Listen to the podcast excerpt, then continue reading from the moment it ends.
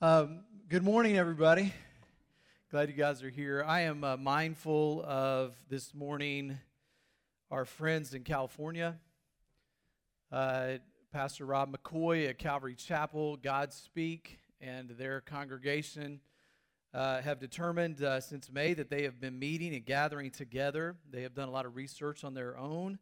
I watched uh, just some a discussion that he had yesterday, just really, really so respectful wanted to be respectful of what is happening. Uh, I won't try to put words in his mouth. Let me just say that uh, today they are uh, uh over a thousand of their people are going to be cited be- because they're going to worship together today, and and uh, these are difficult issues to navigate and difficult for the pastors in California who are trying to figure out, uh, you know, should they meet or should they not meet, and what kind of way should they do that, and so uh, in an effort to try to support them today, let's just uh, pray for them. And God, we just pray today.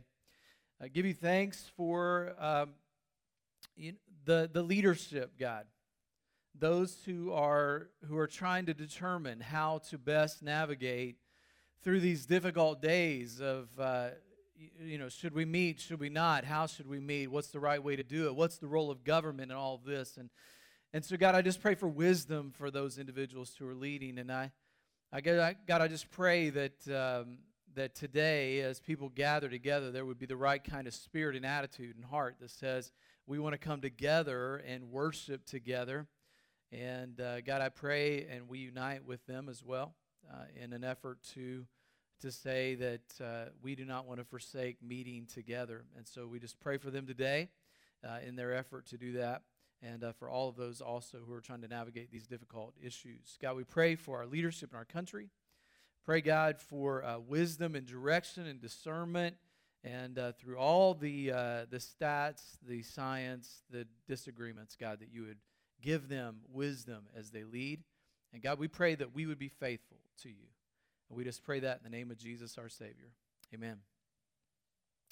Uh, this week I was watching an old television show on on MeTV, MeTV. Anybody watch old MeTV? You know, no.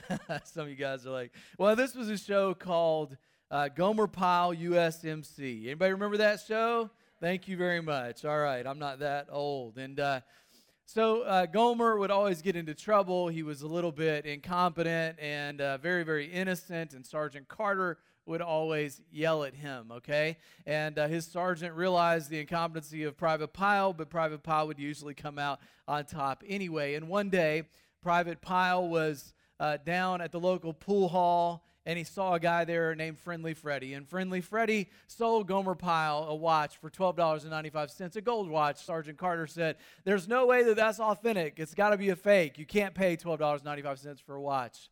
And, well, that was true, and it was fake, but Sergeant Carter got pulled in as well because he had a girlfriend named Bunny and they were going to go out on a date. And so he bought her a fur and she was so excited. He paid $49 and 95 cents for it. And as she started to shake it out, it started to molt. She became very angry at him for this counterfeit fur that he had bought her. And so Gomer Pyle wanted to make up the, uh, the difference there. And he went down to Friendly Freddy and he said, I can't believe you took advantage of us. Give us our money back. Friendly Freddy gave him a $50 bill. That was great. Sergeant Carter was so excited. They went down to the local restaurant. He took his girlfriend, Bunny, out to this wonderful dinner. It was amazing. And they had such a good time and it was all great all the way up until the bill came and he was like, I just got a 50. That's all I've, he said, that's the lowest bill I've got. And he gives him a $50 bill and you could just know what happens happens next is the waiter comes back and he says, What? It's counterfeit. And now he's very upset with Gomer Pyle again. And, uh, you know, those old shows are so funny and wholesome, but in the end, they also teach some le- lessons. And here's what I want you to know today as we start a new series in the book of Galatians that counterfeits are out there. And that's even true when it comes to Christianity. There is a counterfeit version of Christianity, and there are friendly Freddies who sometimes promote it. Hold that right there for now because I want you to know the rest of the summer that we're going to be teaching in the book of Galatians. And so uh, we like to do expositional teaching sometimes where all we do, we just walk through a book of the Bible, right? And we're not going to do it verse by verse. We're going to do kind of a high level chapter by chapter over the next few weeks until we get into September. And we're going to be looking at the book of Galatians. So, my job today is to give you a little background on the letter, kind of tell you a little bit about what happened, and then talk about the true gospel. What is it that Paul is really talking about here? This is a letter written by Paul, who wrote it to a group of people in a place called uh, Galatia. We believe this is kind of the modern version of South Central, Central Turkey. And, and he wrote to different cities and different churches, and he visited these churches on what was called Paul's first missionary journey. And so after he was converted to Christ, he went and traveled and began to start churches in this area in Derbe, Lystra, Iconium, and Pisidian, Antioch. Now, these stories are told in Acts chapter 13 and 14. And so, if you're interested in background, you can go there in the book of Acts and you can learn about his missionary journeys through these areas. So, why did he write the letter? Evidently, some Jewish Christians had come after Paul they were saying, well, he's not really a true apostle. And they were saying that the true gospel is not Jesus alone, it's Jesus plus Judaism. And so what they were saying was, yeah, you could be a Christian, but you have to be circumcised. You can be a Christian, but you have to follow Jewish food laws. You can be a Christian, but you have to honor the Sabbath day. And so Paul writes this letter. And it's probably the first letter that Paul ever wrote, written somewhere around 48 or 49 AD. And he writes this letter to make sure that they understand what the true gospel is all about. Now, that leads to Acts chapter 15, which is part of the background of this story, where there was a council in Jerusalem discussing this very topic. Is it Jesus only, or is it Jesus plus Judaism? And this is what it says in Acts 15, verse 1. Certain people came down from Judea to Antioch, and I just described where that was. And they were teaching the believers, unless you are circumcised according to the custom taught by Moses, you cannot be saved. That brought Paul and Barnabas into sharp dispute and debate with them. So Paul and Barnabas were appointed, along with some other believers, to go to Jerusalem to see the apostles and elders about this question. That led to the Jerusalem council. In verse 10, Peter stands up and says, Then why do you try to test God by putting on the necks of Gentiles, those who are not Jews, a yoke that neither we nor our ancestors have been able to bear. In other words, even our ancestors couldn't follow the Jewish law. Why are you guys trying to put that on them? No, we believe it is through the grace of our Lord Jesus that we are saved, just as they are. And so, after more discussion, they all agreed with Peter and they wrote a letter to be sent to all the churches, making sure they were settling this issue that the gospel of Christ is just Christ alone. Christ alone. So Paul writes this passionate letter, the letter to the churches in Galatia, and he says, I want you to know Jesus is the only way. Now that's important today, gang. And here's why it's important. I know we are a bit historical. Some of you guys are already like, checking out. But anyway, so some of the rest of you are like, all right, this is my thing. But here's the deal. What we're learning is we are becoming more and more biblically illiterate. We just don't understand the Word of God. And so Jesus says, I am the way. And culture says, there are a lot of ways to God. It really doesn't matter what you believe, believe whatever you want. Jesus said, I'm the truth. Culture says, you need to find your truth, my truth. Jesus said, I'm the life. Culture says, live for yourself. That's why this is so important. As we walk through this over the next few weeks, the book of Galatians can really be read in about 30 minutes or less. But to digest what's in there, it's going to take us a little while because the words in there are, are deep at times, they're challenging at times. And Paul, right from the beginning, says, I want to tell you about what's called the gospel. Now, the, the word gospel literally means good news. It just means here's the good news Jesus Christ came, He died for you, He gave His life for you. That's good news. And that you can be saved and you can have eternity in heaven with Him. And so, we're going to talk first about the true gospel. Now, Paul starts by writing the letter, and uh, it's good because he starts the letter with from who it's from, who it's to, and what it's about. How many of you you still write letters? Anybody still write letters? Probably not. Everybody's like, no, we just text. And in that case, it's all just you know little little abbreviations these days, you know, see you soon or whatever. You know, we don't really write letters anymore. But when we did write letters, it went something like this To whom it may concern. So now you're writing the letter to someone. And you might want right from the beginning to say who the what the letter's about. I'm writing to inquire about the job you posted on the internet. Or you might say, to my bestie, I wanted to tell you about my recent trip to Cancun. Oh, that's good. Yeah, you know what the letter's going to be about. Or how about this? Dear Mr. President, I'm writing to request a pardon. This may apply to some of you at some point. I don't know. Dear mom and dad, please send money. I'm so glad, but it ain't funny. Oh, that's a country song. But anyway, so when you write a letter, you're writing who it's to. At the end, you're going to say who it's from. And at the very beginning, you're going to say, this is what my letter is about. And that's what Paul does. So look at Galatians chapter 1, verse 1. It says, Paul, an apostle, that's who it's from, sent not from men nor or men nor by a man, but by Jesus Christ and God the Father who raised him from the dead and all the brothers and sisters with me to the church in Galatia. So now he's going to tell you who this is written to, to the churches in Galatia. Now listen to here's the message Grace and peace to you from God our Father and the Lord Jesus Christ. Verse 4, here's the key who gave himself for our sins to rescue us from the present evil age, according to the will of our God and Father, to whom be glory forever and ever. Amen. That's the intro to the letter. And all he's saying is, I want to tell you who it's from, who it's to, and what it's about. What is it about? It's about Jesus Christ, and he came and gave his life. That is the true gospel. Paul, an apostle, defending who, is, who he is, by the way, right at the very beginning. Paul, an apostle of Jesus. Why did he have to do that? Because there were some Jerusalem Jewish Christians who were saying Paul wasn't one of the 12. He's not an apostle. He doesn't have authority. And Paul, right from the beginning, is saying, Look, I wasn't sent by man, I was sent by Jesus Christ himself. Acts chapter 9 tells you about that. If you ever want to read that, it's called Paul's conversion, where he was persecuting Christians, and that's what he thought was the right thing to do. And Jesus Christ came into his world, radically changed him. He began to follow Christ, Acts chapter 9. And then we learned later in that chapter, Acts chapter 9, that he spent a lot of time with Jesus. He spent some time with them learning and understanding and trying to learn the message about what Christ wanted him to teach. And this is important because really we are a church that follows the apostles' teaching. And Paul is saying, I'm one of those. I'm an apostle. He was not one of the 12, but he was led by Christ. You see, why, why is that important?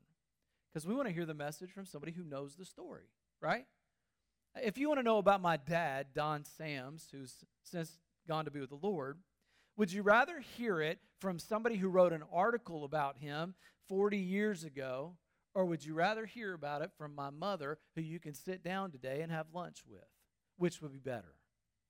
She'd be able to tell you, here's what he did, here's what he was like, here's the stories that happened, and you would know that it's authentic. So when an apostle of Christ says, Hey, I'm one of the apostles, this comes with authority, and we devote ourselves to the apostles' teaching. So Paul's establishing credibility. And then he goes on to tell us what the gospel is the good news that it is Christ coming to give himself up for us.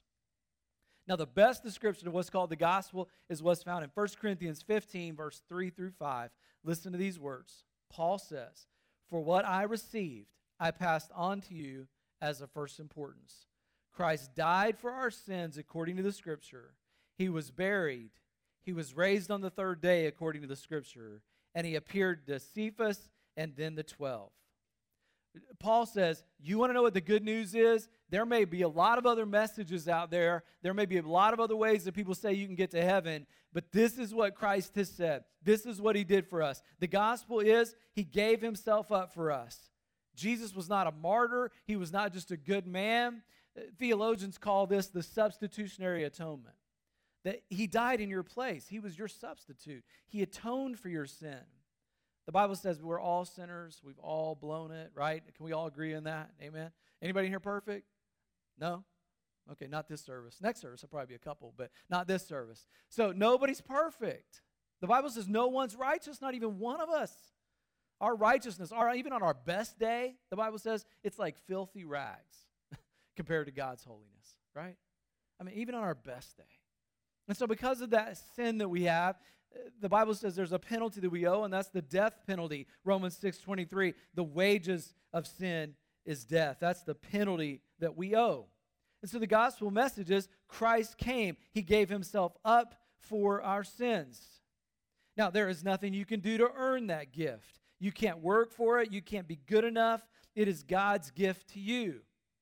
And then verse 4 says that Jesus died to rescue us from the present evil age. And man, we need some rescuing from the evil age today. But the gospel is a rescue mission. Luke 19:10 says, For the Son of Man came to seek and to save that which was lost. It was a rescue mission. He came to save us. Any of you ever been rescued before? When I was uh, four years old, my grandparents put a pool behind their house. And it was 1974. And and so I was out with my cousin Kathy. She was only three or four years older than I was, but I was walking by the pool and I fell into the pool. This was in the fall after the first season of the pool, and, and I'm not able to swim at four years old. My cousin Kathy, seven or eight years old, ran over to the fence. She grabbed the net off the fence, thinking quickly, handed it down to me to allow me to be rescued. And I grabbed that net and she pulled me out. We, we literally think she saved my life. Now, anybody in here ever been rescued before? What would happen if you chose not to receive that rescue? You guys seen this recent Mio water commercial? Check this out. It's about 30 seconds.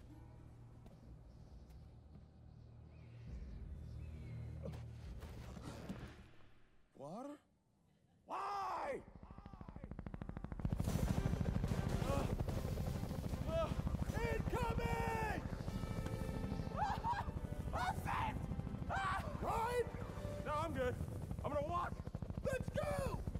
Water tastes like, well, water.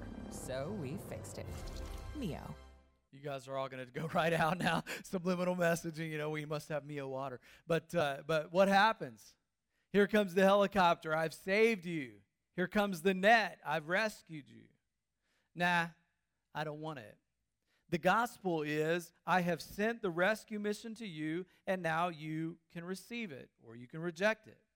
It says that Christ rescued us, and it also says that he died according to the will of God our Father. It was because God's love that he rescued you. For God so loved the world that he gave his only Son. He raised him from the dead. That the resurrection is the key thing.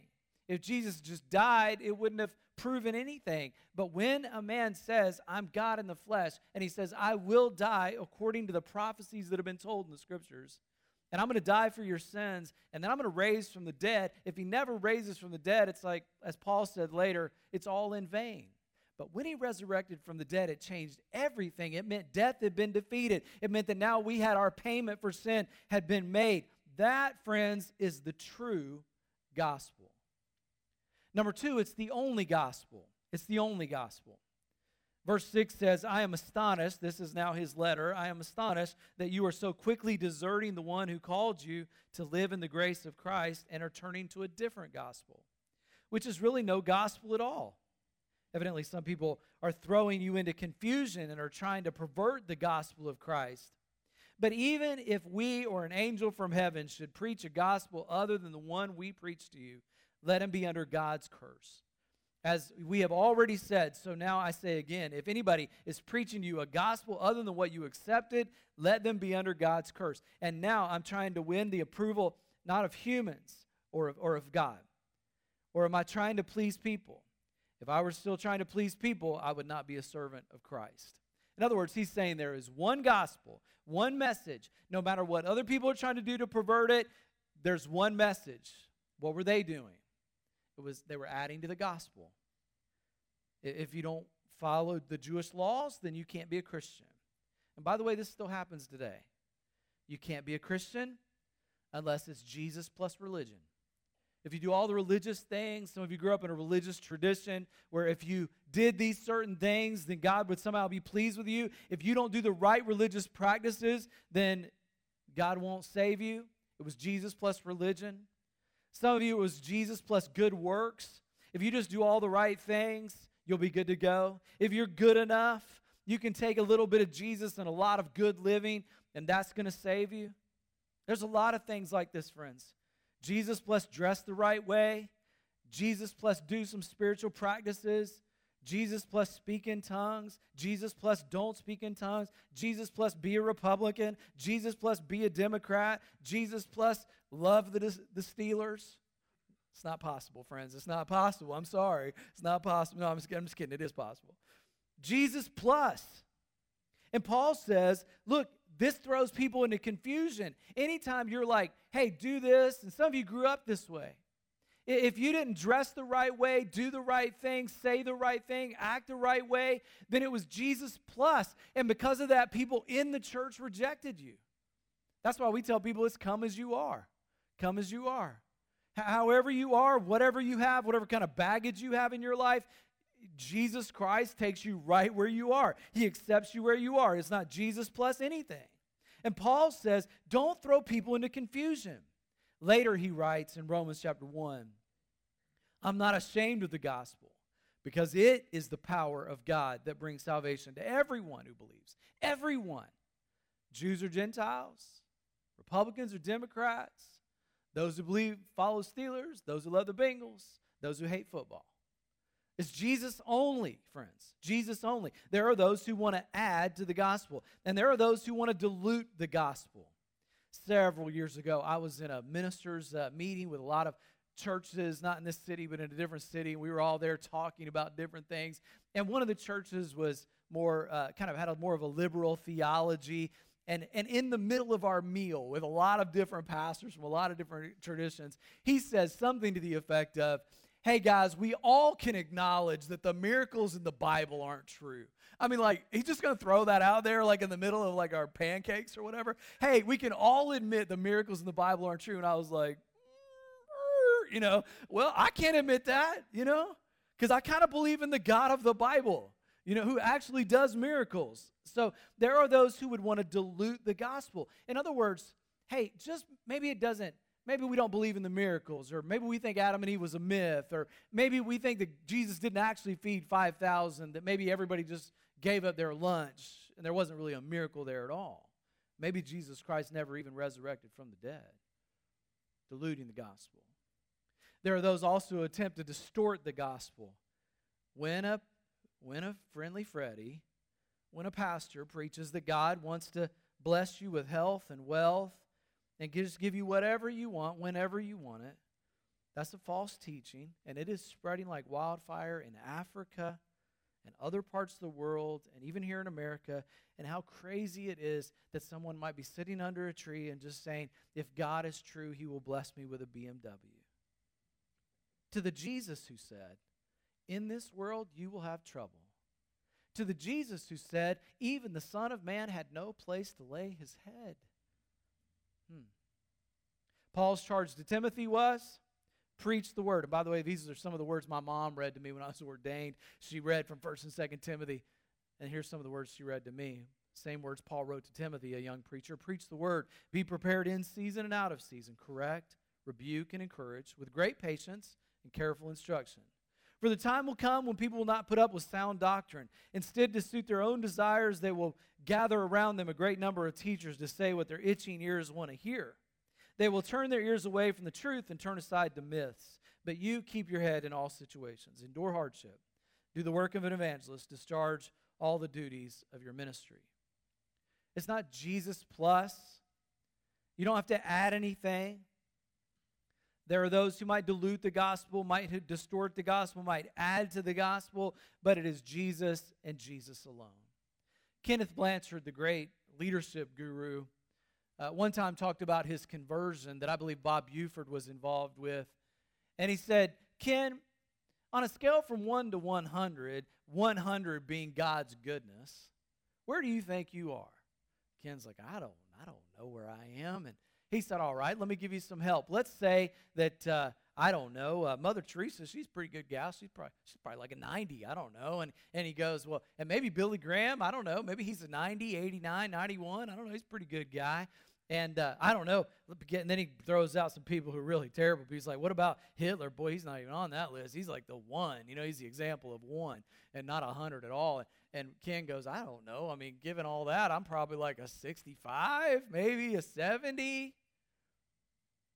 And he goes, his friend goes, Well, here's the thing about Jesus none of us is a 100, only God. None of us is good enough to deserve to go to heaven and to live with God. Only one person, God Himself, who came and lived among us, He's the only 100. And Jesus Christ came to exchange your 65 for His 100. 2 Corinthians 5:21 says it this way, God made him who had no sin to be sin for us so that we might become the righteousness of God. You're imperfect. You don't have it all together and he exchanges our score for Christ's score. It is only Jesus, Jesus alone. That is the true gospel. There is only one gospel, there is only one way to heaven. The true gospel, the only gospel, and the divine gospel. Paul wants us to know also that this gospel did not come from humans, it came from God Himself. Verse 11 says, I want you to know, brothers and sisters, that the gospel I preach is not of human origin. I did not receive it uh, from any man, nor was I taught it.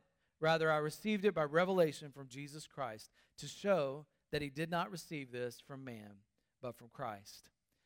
And Paul goes on to say, Look, I was the worst of the worst, guys. I mean, I persecuted Christians. I thought that was the right thing to do. I'm trying to please God. I was working on my own. I followed all religious tenets, but it was all wrong.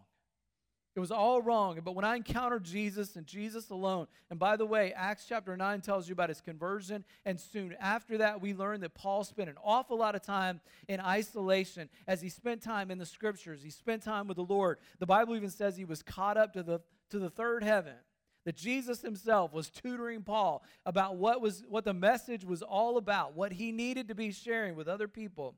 And so Paul is sharing this, what the gospel is, and he's telling them this gospel doesn't come from any man made source, it is from Jesus and Jesus alone. It is the divine gospel. And I know that it is very uncomfortable these days when anybody gets up and says, hey, there is one road and one road to anything, much less heaven. I mean, if I go out here and say, well, this is the one way you need to go, this is the one path you need to take, everybody says, that's so exclusive unless the one who gave you the directions is the one who charted the path. Then it's not that exclusive at all. It's just simply the way, the truth, the life. It's the way he gave you, the rescue course. Instead of seeing it as, oh, I can't believe that's so intolerant, maybe we should see it as, goodness, that's so good that God gave us a way to get to heaven. One pastor said it was like uh, saying, let's all go to uh, Hawaii. You all want to go to Hawaii? Anybody want to go to Hawaii? I've never been to Hawaii. All right. But let's say we all take a trip. We fly out to, let's say, a beautiful shore in uh, California. We're all there standing there. We're like, all right, we've got to get over to Hawaii, Hawaii, and we're going to get over to Hawaii, and how are we going to get there? And somebody goes, I got an idea. Let's just all swim. This will be fun. All right. Now, how many of you think that we're going to get there if we try to swim? Now, now I don't, I'm not I'm not a very good swimmer, and I'm I don't know, hundred yards, a couple hundred yards. I'm not sure. Might be Shark Week. I might only make it 30 yards. I don't know. Some of you guys that are like professional swimmers, you might make it 10 miles, 50. I don't know.